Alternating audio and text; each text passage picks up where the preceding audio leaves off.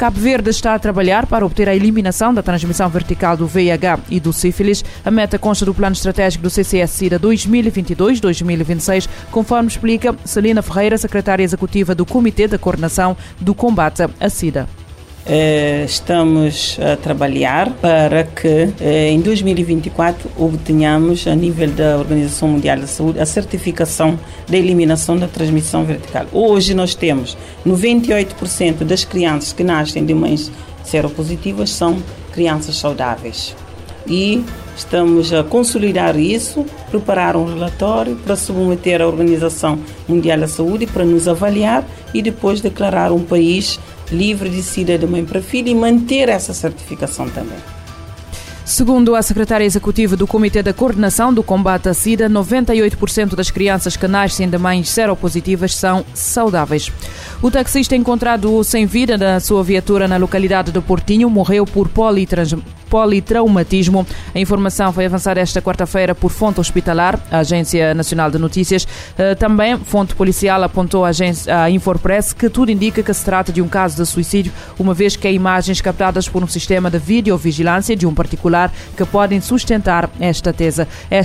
Recorda-se que foi noticiado na segunda-feira que um táxi caiu de um precipício na zona de Portinho, proximidades de Achada Grande Trás, tendo o condutor o único passageiro morrido no local.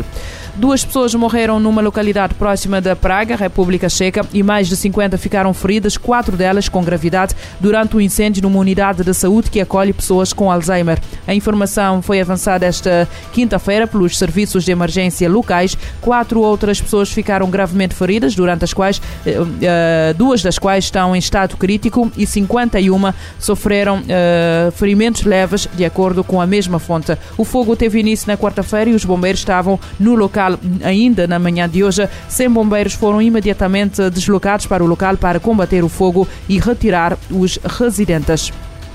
3 palestinianos morreram nas últimas 24 horas durante confrontos e incidentes na Cisjordânia, onde o exército israelita mantém operações militares há vários dias. 2 dos 3 palestinianos foram abatidos a tiro durante as operações militares de Israel que ocorrem entre quarta-feira à noite e hoje de manhã na Cisjordânia, território ocupado pelos israelitas desde 1967. Nas últimas semanas, os militares israelitas multiplicaram as operações militares na Cisjordânia após uma série de ataques levados a cabo por palestinianos, de acordo com o exército de Israel. As tensões aumentaram após o assassino da jornalista palestiniana, que também possuía nacionalidade norte-americana, Shireen Akleh, que trabalhava para o Al Jazeera, além de uma marcha ultranacionalista israelita realizada numa zona de maioria palestiniana no leste de Jerusalém. Nas últimas semanas, pelo menos 35 palestinianos foram mortos pelas forças israelitas. Muitos destes estavam envolvidos em ataques ou confrontos com forças israelitas na Cisjordânia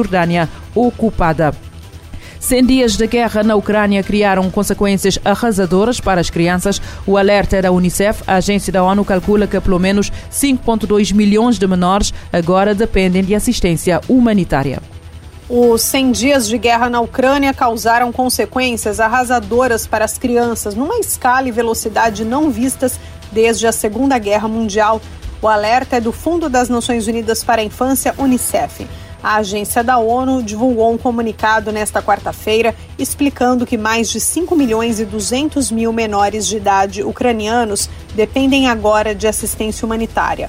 Relatórios do Escritório de Direitos Humanos da ONU mostram que, em média, 2 crianças são mortas por dia na Ucrânia e mais de 4 ficam feridas, a maioria vítima de explosivos lançados sobre áreas povoadas. A agência da ONU fala em uma situação desesperadora. Sendo 1º de junho o Dia Internacional para a Proteção das Crianças, a diretora-geral do Unicef lamenta que, ao invés de se celebrar a data, serão completados 100 dias de guerra na sexta-feira. Catherine Russell lembra ser urgente um cessar-fogo e um acordo de paz, pois sem isso, as crianças continuarão sofrendo os impactos da guerra. Da ONU News, em Lisboa, Leda Letra. A Unicef alerta que a guerra na Ucrânia está a criar consequências arrasadoras para as crianças. Pelo menos 5,2 milhões de menores agora dependem de assistência humanitária.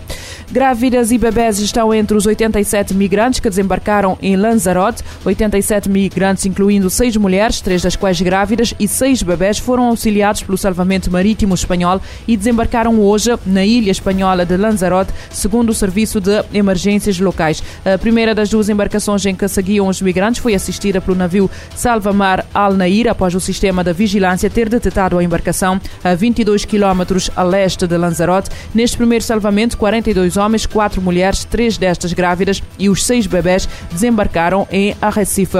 5 destes migrantes, de acordo com a agência, foram posteriormente transferidos para o hospital por apresentarem patologias ligeiras, segundo o serviço de emergência. Nesta segunda operação, a tripulação do navio conseguiu resgatar 35 pessoas, todas da origem norte-africana, 33 homens e 2 mulheres que desembarcaram na capital de Lanzarote por volta das 6 horas da madrugada.